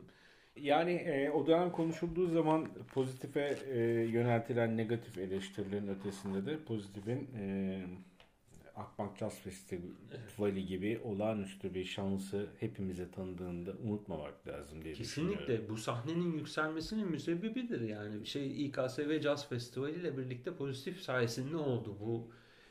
Ya şey söyledim kitapta da yazdım bunu. Ee, 1956'da sanırım e, ve 58'de iki tane caz konseri oluyor burada. E, burada dediğim Ankara'ya ve İstanbul'a geliyorlar. O zaman Amerika'nın bu kültür e, değişimi projesi kapsamında bir Dave Brubeck geliyor bir de Dizzy Gillespie. Ondan sonra bizim cazcılar ulan bu neymiş falan diye. Bir de bu adamlar jam yapıyorlar gittikleri her yerde lokal müzisyenlerle. Erol e, Pekcan'dan e, Selim Sun, Tuna Ötener bu adamlarla çalıyorlar. Mafi falan falan filan. Sonra neymiş diye. Yani bizim sahne o yüzden oradan yükseliyor. Onlardan öğrendiklerini de aktararak Tuna Ötener, Emin Fındıkoğlu çok büyük öğretmenler bir taraftan da yani. Ondan önce var caz grupları, caz bantlar falan ama caz yok neredeyse. İki tane adam gelince bizde bir hareket oluyor. Bir de 90'ları düşünsen abi herkes geldi buraya. 90'larda mesela şey de çok ilginçti. Yani Henry Threadgier'in konserine, Farrah Sanders konserine Necropsy elemanları da geliyordu. Hmm. Replicas elemanları tabii, da tabii. geliyordu. Yani o festivaller başta İstanbul olmak üzere muhtemeldir ki Ankara ve İzmir'de de e, çünkü o şehirlere taşınıyordu sadece maalesef. E, oralardaki e, müzisyenlerin de hafsalasını çok önemli ölçüde aştı diye düşünüyorum ben. Zaten dolaşım çok önemli. Yani o mesela başka bir yere gidelim. İzmir'e bakalım. Meşhur 88'deki moda konserinde trash metalin işte 3 devi çıkıyorlar. İkincisi bunun İzmir'de yapıyor 89 yılında. Ondan sonra İzmir'de bir ev metal sahnesi oluşmaya başlıyor. Yani ister istemez bu etkileşim çok önemli. Tabii birileri geliyor o kenti döllüyor. Hı hı. Ondan sonra oradan bir anda bir şeyler pıtrak gibi patlamaya çıkmaya başlıyor. Bu yüzden Ankara çok şanslı ama her zaman. Neye bağlıyoruz Ankara'nın o şansını? Türkiye 1952'de NATO'ya girdikten sonra Ankara diplomasi şehri olduğu için iki sebebi bağlıyorum ben. Birincisi bu buna geri döneceğim. TC rejiminin Batı müziğini e, dikte etmesinin bütün deneyleri zaten Ankara'da yapılıyor. E, ve bürokratlar da e, memur olarak katılım gösteriyorlar buna mecburen. E, ama ikincisi 50'lerden sonra da bir gece hayatı oluşmaya başlıyor. Bu kadar çok yabancı şehre geliyor. Bunların eğlenmesi lazım. Çoğu göreve gelmiş yabancılar sahneyi almaya başlıyorlar. Gruplar kuruluyor ve e, Batı müziğinin e, çok daha erkenden hatta İstanbul'dan daha erkenden tüketilmeye başladığı bir yer oluyor. Gece hayatında özellikle yani. Yeni anayasanın getirdiği özgürlük formlarıyla birlikte oradan Anadolu olarak çıkacak da Ankara'da oluyormuş zaten onlar yani. Ayten Atman falan Türkçe caz söylenmez falan derken o, Ankara'da neler oluyormuş yani. Onun sonrasında 60'larında da devam ediyor. İşte Moskitos çıkıyor bilmem ne YY grupları çıkıyor falan. Hep devam ediyor yani. İstanbul'da bir tane rock bar yokken Ankara'da siyah beyaz varmış, A-bar varmış ve işte çalan adamlar da Süleyman Bağcıoğlu, Gürbüz Barlaz. Orada bir sahne var yani. Orada tabii ki çıkacak abi yani. Necati anlatmıştı bana. 80'lerde punk falan bilmezdik. Bilen de işte bildiği işte bulabildiği Sex Pistols işte efendime söyleyeyim Exploited, Clash, hadi Buzzcocks belki bulduysa falan bunları dinlerken Aydemir'in grubu Alien Nation sahnede Jesus and Mary Chain coverlıyormuş abi. Demek ki o plak ona geliyor. Demek ki Ankara'ya geliyor yani. O, o müziği biliyor, takip. Çok önde. 90'lardaki patlama yaşanıp da her albüm Türkiye'de hemencecik e, bulunur ve kaydedilebilir duruma gelmeden önce o, o zamana kadar Ankara hep öndeymiş müzik dinleme, müzik kültürü anlamında yani. Sırf bu e, şey İzmir'de de bahsettiğin yabancıların gelip işte giderken bıraktığı ikinci plaklar mevzusu. Orada bir de getirtebiliyor musun? Sen arkadaş oluyorsun abi gece gidiyorsun siyahi adam orada bir Tabii grubun solisti. Evet, Eko, Ekopop'ta bira içiyorsun, iki muhabbet ediyorsun. İşte ben James Brown seviyorum diyorsun. O diyor ki o zaman bak Temptations'ın şu plan hmm. var diyor. Onu sana getiriyor. İzmir'de de şöyle bir şey var. Yani PX'in etkisi var işte. PX ten dolayı yani göreve gelen e, Amerikalı e, NATO askerlerinin görevlerini tamamladıktan sonra yanlarında getirdikleri veya PX'ten satın aldıkları plakları ikinci el plakçılara bırakması dolayısıyla çok enteresan bir soul ve funk kültürü var İzmir'de. Yani İzmir'den çıkan müzisyenler ile oturup böyle muhabbet ettiğinde şeyi görürsün. Beklenmedik bir şekilde bir soul ve funk bilgisi karşına çıkar. İşte bu, yani, bu Wilson Pickett de olabilir 60'lardan. Parlament de olabilir. George Clinton da olabilir yani. O artık askerler neyi dinlediyse. ya Adana'da böyle değil mi abi? Sanırım Adana'da öyle. Yani bir, Adana'da mesela bu da, kültürünün bu da çıkması yani. bellek çalışması yapılacak Hı. çok önemli konulardan bir tanesi. Yani Adana'da Adana'daki öyle. rock kültürünün de çok etkilediğini biliyorum. Ee, 90'larda Adana'ya ben konsere gittiğimde tanıştığım müzisyenlerden biliyorum. Adana'da mesela Paralel diye bir fusion grubu var. O yıllara ait bir VHS kaydım var. Hı hı. Paralel'in 90'lardaki bir konserinin VHS kaydı duruyor bende. Aktarabilirsek bir şekilde yayınlama şansımız olur. Orada da işte belirli bir camianın gene aynı sebepten dolayı NATO mesele e, üssü olmasından Hı. dolayı kentin e, müzikal kültürüne e, etki etmesi durumu var. Ama konuşmanın gene başına geri dönelim. Bu bir kültür emperyalizmi yoluyla olmuyor. Yani bu bir kentte bir yerden gelen uçuşan bir polen Hı hı. e, o kentteki çiçeklerin fistüllerine doluşuyor ve o fistüllerden yepyeni çiçek türleri ortaya çıkıyor. Evet. Hep böyle olmuş. Yani Sinop'ta da ihtimalen belki böyle mikro bir sürü hikaye var. Vardır. İzmit'te, Samsun'da da böyle hikayeler vardır. Mersin'de de vardır varıp baktığımız zaman. Veya başka bir taraftan baktığımızda belki Antep'te, Adana'da Mezopotamya ve Suriye coğrafyasından gelen dönemin güncel Arap müzikleri üstünden böyle bir şey olduğunu biliyoruz. Aslında tek parça bir coğrafyanın e, bölünmüş e, departmanları bunlar. Evet evet evet. Yani Lübnan'da o dönemde ne dinleniyorsa Hatay onu takip ediyor. Ben işte Mersin onu takip gayet ediyor. gibi bir şey bu. Yani bence bir taraftan da kimler kimler ilk defa Türkçe çevrildi 90'larda. Yani onun fikirleri de öğrendik yani. Kimler kimler? Aklına gelenler neler mesela?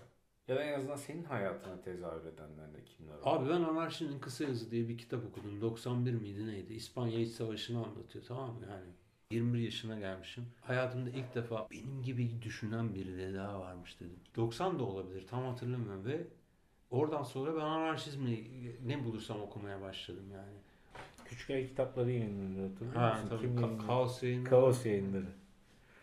O dönemde yayınlanan bazı kitapların bütün bu konuştuklarımıza çok ciddi derecede etki ettiğini söyleyebilir miyiz? Mesela Vonnegut'tan bahsettim. Benim de aklıma şey geliyor.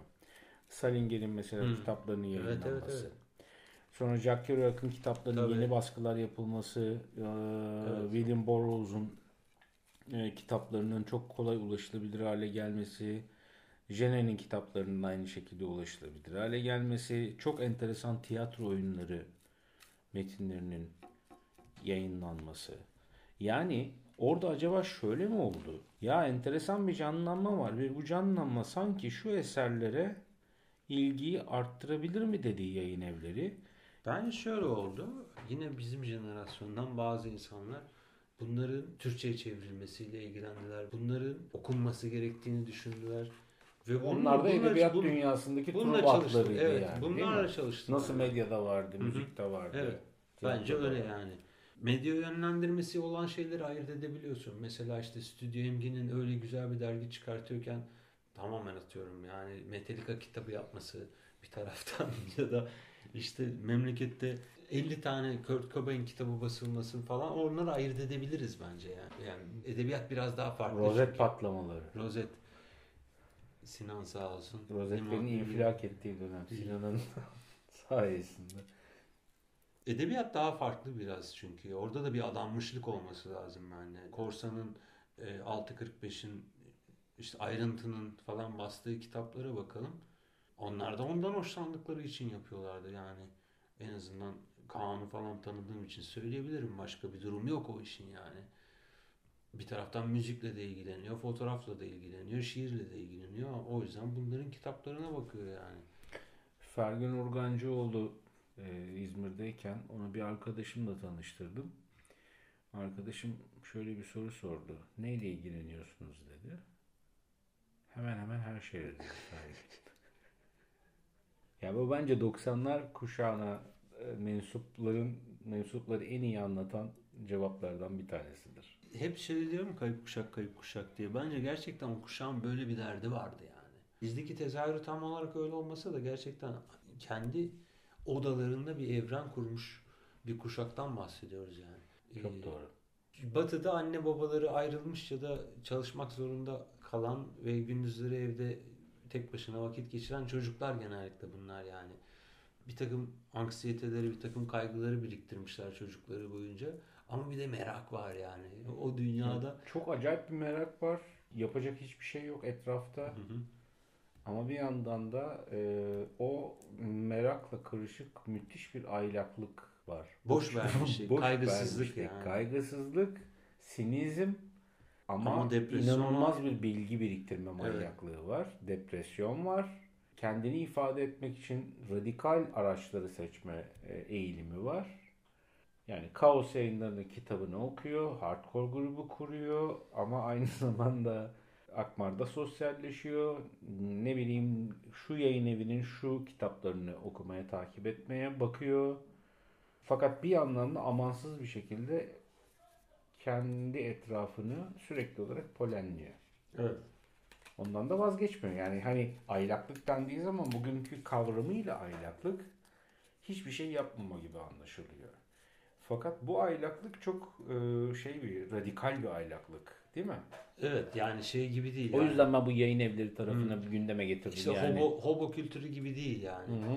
Kendi ilgilendiği şeylerde çok müthiş bir radikalizm ve aktivizm var Evet. değil mi? Ama onun haricinde e, geri kalan kısımlarda da süper İlgilen- bir aylaklık var. ilgilenmiyor. Mesela işte mecliste millet Kürt milletvekillerini dövmüşler. İşte Sivas olmuş falan. Çok onlarla ilgilenmiyor yani ama anarşizmi biliyor yani. Öyle tuhaf bir kafa yani. Evet o bana çok ilginç geliyor o gün. Yani Sivas olayları e, Sivas olaylarına gösterilen tepkinin içerisinde o kitle yer almıyordu. Tabii canım.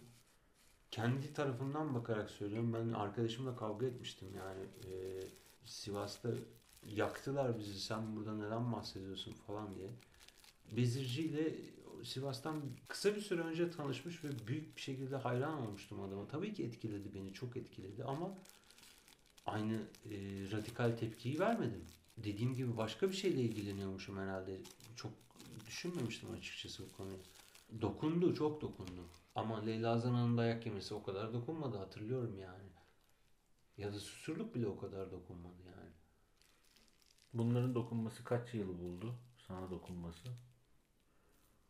Ne kadar zaman? Valla aslına bakarsan sanırım ben bütün o aylık aylaklık süresince bunları biriktirmişim yani. Ee, Sonra mı Dokunmuş geri, sonra mı yani. geri dönüp baktım bunlara? geri dönüp bakmadım birikmiş yani ve bir, bir yerde de e, 2001 olabilir, 2002 olabilir. E, mi ne seçilmişti e, Fransa'da ve böyle dünyada böyle tekrar sağa doğru bir gidiş başlamıştı. Ben orada böyle bir ne oluyor lan deyip ilk defa 1 Mayıs'a katıldım. Çok saçma değil mi? Yani böyle yine dışarıdan bir etkiyle ama birikmiş bir şey diye düşünüyorum yani. Aslında o kadar da boş değilmiş herhalde yani. Bir şeyler acıtıyormuş yani de. Belki başka bir şey de son damla olabilirdi bardağı taşıran ama biz abi bir de sokaklarda çok şiddete uğradık. Çok dayak yedik. Yani bütün e, dinci gruplar ve ülkücüler peşimizdeydi. Benim kafama silah dayandı. Yani böyle biraz da bu yüzden de böyle bunlarla uğraşmak istemiyorum diye de bir şeyde mi geliştirdim bilemiyorum. Çok düşünmemiştim açıkçası bunu şimdiye kadar yani. Ama sertti sokaklar sertti yani. Hele bizim gibi böyle saçı başı uzun işte Bunun bence saçla başla çok ilgisi yok. Ben şöyle bir örnek vereyim. Mesela Sıra Serviler Caddesi'nin başında eee, çantanın içinde ne var dediler. Dergi var dedim. Ne dergisi var dediler. Bakın dedim. Baktılar. Ve dergiyi böyle gözümün önünde oradaki o an yağmur, yağmurlu bir gün su birikintisinin içine döktüler rock dünyası dergileri. Hı. Günde iki kere falan aranıyordum ben ya. Durmadan duvara dayan. Yani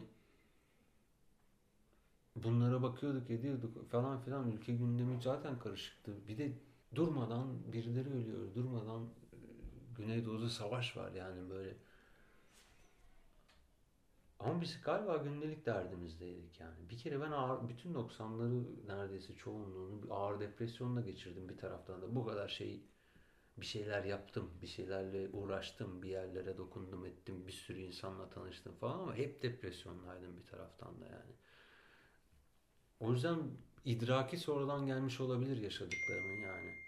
O şiddetin. Belki işte o ortamdan çıkıp da böyle 30'larını geçtikten sonra böyle işte diyorum ya 2001'de ben ilk defa 1 Mayıs'a çıktım yani meydana çıktım. Jenerasyonumun problemi buydu bence zaten yani. Kendi içine çok hapsolmuş bir jenerasyon yani. Bu şekilde ifade edildiğinde sanki şöyle algılanabilir. Yani o dönemde tam da içindeyken bunlarla hiç ilgilenmemek ya da bunları okuyamamak gibi bir durumdan bahsetmiyoruz aslında. Yok hayır. Değil mi? Bu biraz şey gibi. Bunları alalım şu buz kutusuna kaldıralım da ben hmm. sonra bunların üstüne düşüneyim. Yeri geldiği zaman. Birikmiş demem sebebi o yani. Ben onların hepsini toplamışım yani sonuçta. O 98'de askerdeyken başıma gelen bir olay yüzünden birdenbire ulan ben askerdeyim daha nasıl anarşist olabileyim? Ülke politik yöne uğraşlarım içerisinde. içerisinde. Bir de kendimle çelişmemek benim için çok önemlidir. Çok uğraştığım bir şeydir. Ki çelişkilerimle de geliştiğimi biliyor olmama rağmen hasta bir şekilde Wittgenstein'lar, Oruç Arabalar, Nietzsche'ler de okudum. Yani o felsefi çelişkinin anlamını da bilerek kendimle çelişmemeye çalışıyorum. Sözümle eylemimin bir olmasına çalışıyorum. Onu söyleyeyim yani. Kendini arıyordu herkes. Bence kendiyle ilgiliydi önce problemi yani. Yavaş yavaş oturdu. Benim arkadaş grubundaki herkesin e, o süre boyunca geçirdiği bütün dönemlerden sonra gerçekten 90'ların sonuna doğru bir takım kararlar almaya başlaması hayatıyla ilgili e, ve yine o sistemin hep kaçış noktalarında kendine alanlar yaratması hep 90'ların sonunu buldu ama söylüyorum yani ama o zaman şey, angaja olmadılar yani. Evet ama 90'larda bir anlamda pratik yaratmaya yaradı değil mi? Yani Hı-hı. 90'larda biz pratik biriktirdik diyebilir miyiz? Diyebiliriz. Evet, pratik biriktirdik, tecrübe biriktirdik. Sonra bunları 2000'lerde uygulamaya koymaya başladık. Nerede uygulamaya koymaya başladık? İlgi alanlarımızda. Tabii ki. Ya da yani ben, benim çoğu arkadaşım 90'ların ikinci yarısında okuma ne okumak ya da ne e, ne e, ihtisas yapmak istediği konuyu bile o zamanlar seçmeye başladı.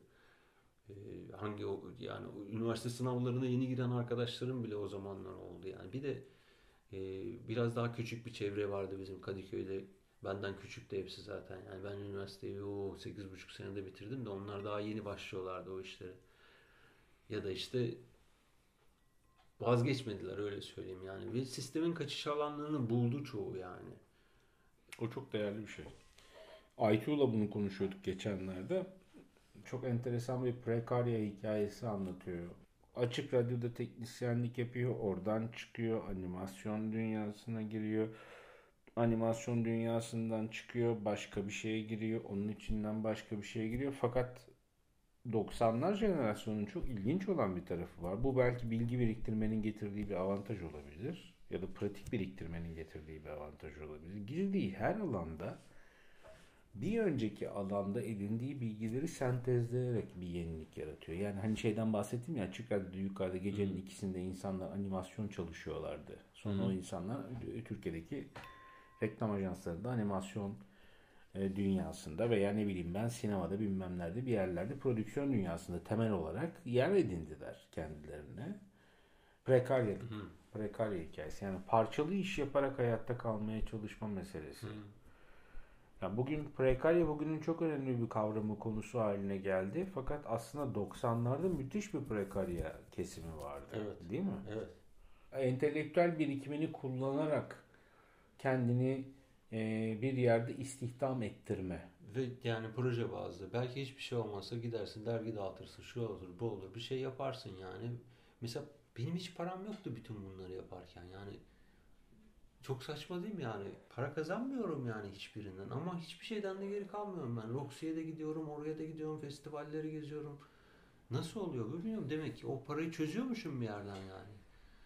95 yılında Çekil Vakfı'nda oturuyoruz bir gün. Bir tane herif geldi. O herif de kim biliyor musun? Enver Arcan. TRT'de bir dedi yarışma yapacağız dedi. Aa, Enver Arcan, Araştırma yarışmacı arıyoruz. Hiçbirimiz ilgilenmedik falan. İşte ne oluyor falan. Birinci işte para ödeli, ikinci televizyon mu ne dedi, üçüncüye de müzik seti veriyoruz dedi. Benim de o sıra evdeki bütün sistemim çökmüş vaziyette. Müzik dinleyemiyorum. Ne dedim? Üçüncüye müzik seti. Tamam dedim ben ver testi. İşte Ya yüz- birinci olmayı hedeflemek Tabii değil de müzik seti. üçüncü olmayı hedeflemek. Tabii tabii, müzik seti yani benim derdim orada. Ondan sonra 100 soru var 98 ben böyle çat diye yarışmaya çağırdılar beni. O zaman bir kızla birlikteydim. Kızdan ayrılmıştık. İçmişim, sıçmışım. Sabahın körü telefon. Bugün yarışmaya gelin. Ben dedim ne ya gelemem falan dedim. Gitmedim yani. Bir iki hafta sonra ulan dedim bak müzik sesini de kaçırdık falan bir daha da aramada. Bir daha aradılar beni. Gittim. Yarışmaya katıldım abi. Süper şampiyon oldum. Yarışma tarihinin en yüksek parasını kazandım tamam mı? İlk işim para geldikten sonra böyle bankaya gittim çantayı doldurdular parayla. Doğu Bank'a gittim. Hala içeride duran müzik setini aldım tamam? Böyle paranın üçte birini oraya gömdüm. Sonra birkaç sene de o parayla yaşadım yani ben. Bir de yarışmadan bana iş teklif ettiler abi. Sen soru hazırlar mısın? Çünkü ben böyle yarışmayı hatırlıyor musun bilmiyorum. Serhat Hacıpaşalı bir herif sunuyordu. Konu başlığı var. Tık tık tık 5 5 tane 6 tane bir soru var. Böyle süt, sütunlar ve şeyler. Aradan bir soru seçebiliyorsun. Ben başlıyorum sağdan. Tırırıt tırırıt tırırıt. Bitirip çıkıyorum tamam? Ama Can Kozanoğlu çok güzel anlatıyor o mevzuları. O e, milliyetçi üst kimlik mevzusunu. O siyasi gerilimli mevzularını. Önemli kitaplar, onun kitapları. Ki erken yani 90'ların sonunda bir tane daha yazsa kim bilir neler yazacaktı da. 94-96 arasıdır o kitaplar yani. O milliyetçilik durumunu günün her saati yaşıyorduk sokakta. Bir de alt kültürün olayı o da o ya sokakta kendini ifade etmen lazım. Yani Aslında o, o anda o krize bir çözüm bulman gerekiyor. Orada yani evinde kapanarak alt kültür olamazsın abi. Senin gibi insanlar bulacaksın ve kılığınla, kıyafetinle, jargonunla komüniteye dahil olacaksın ve ama kamusal alanda olması gerekiyor ve orada şiddet var yani sana her gün uygulanan bir şiddet var yani. İlk başta dedim 90'lara böyle şimdiden bakınca böyle çok eleştiriler getiriliyor. Eleştirilerin büyük bir kısmı haklı. E, çünkü bazılarımız da e, bizim jenerasyonlar orada takılıp kaldılar. Sonraki dünyaya bir daha adapte olamadılar. Özellikle müzisyenlere çok bu eleştiri yapılıyor. MySpace dönemi dediğimiz bir dönem var. Hı hı. Türkiye'de MySpace e, çok çok önemli bir mecraydı. Evet. Türkiye'deki bağımsız müziği görünür kalabilmek adına. Fakat mesela MySpace dönemini yaşamış olan müzisyenlerin ve grupların daha sonraki dönemde bu üçüncü yeniler Hı hı. e, ortaya çıktığında e, bu grupların isimleriyle dalga geçmeye başladığını, yazılan sözlerle bir şekilde e, alay etmeye e, koyulduklarını görüyoruz. Hı hı. Bu çok ilginç değil mi? Ben bunu şöyle açıklıyorum. 90'ların ikinci yarısından itibaren kendi özgün ifadeni bulacaksın ve böyle işte özellikle post rock'ın çok etkisi var bunda. Kendi ifadeni zorlamak ve meşakkatli bir iş o yani. Böyle biraz daha sofistike bir müzik üretme biçimi o. Bizde 2000'ler boyunca çıkan özgün e, soundlar üretebilmiş grupların hepsinde var neredeyse bu yani. E, zaten bu grupları eleştiriyorlar sonraki jenerasyonu. Sonraki dönemin derdi bu değil ama bir gerçekten yine bir jenerasyon Bir ders yaşıyor. sıçraması var orada. Var. Var ve onu onlar da onu anlayamıyorlar. Yani aslında bütün dünyada söze geri dönüş var. Aidiyet hissi kalmamış ya dijital dünyada. Yani sözle ilişki kurabiliyor. Ancak Kendi- en ancak- organik şekilde. Evet. Plakla bilmem neyle yaşadığımız fetiş yok onlarda. Bir dijital dosya yani. Ne yapacak? Sözle özdeşleştirecek. Rock'ın geleneğinde bu var yani. Senin hikayeni anlatması lazım yani. Ozan geleneğinde de bu var.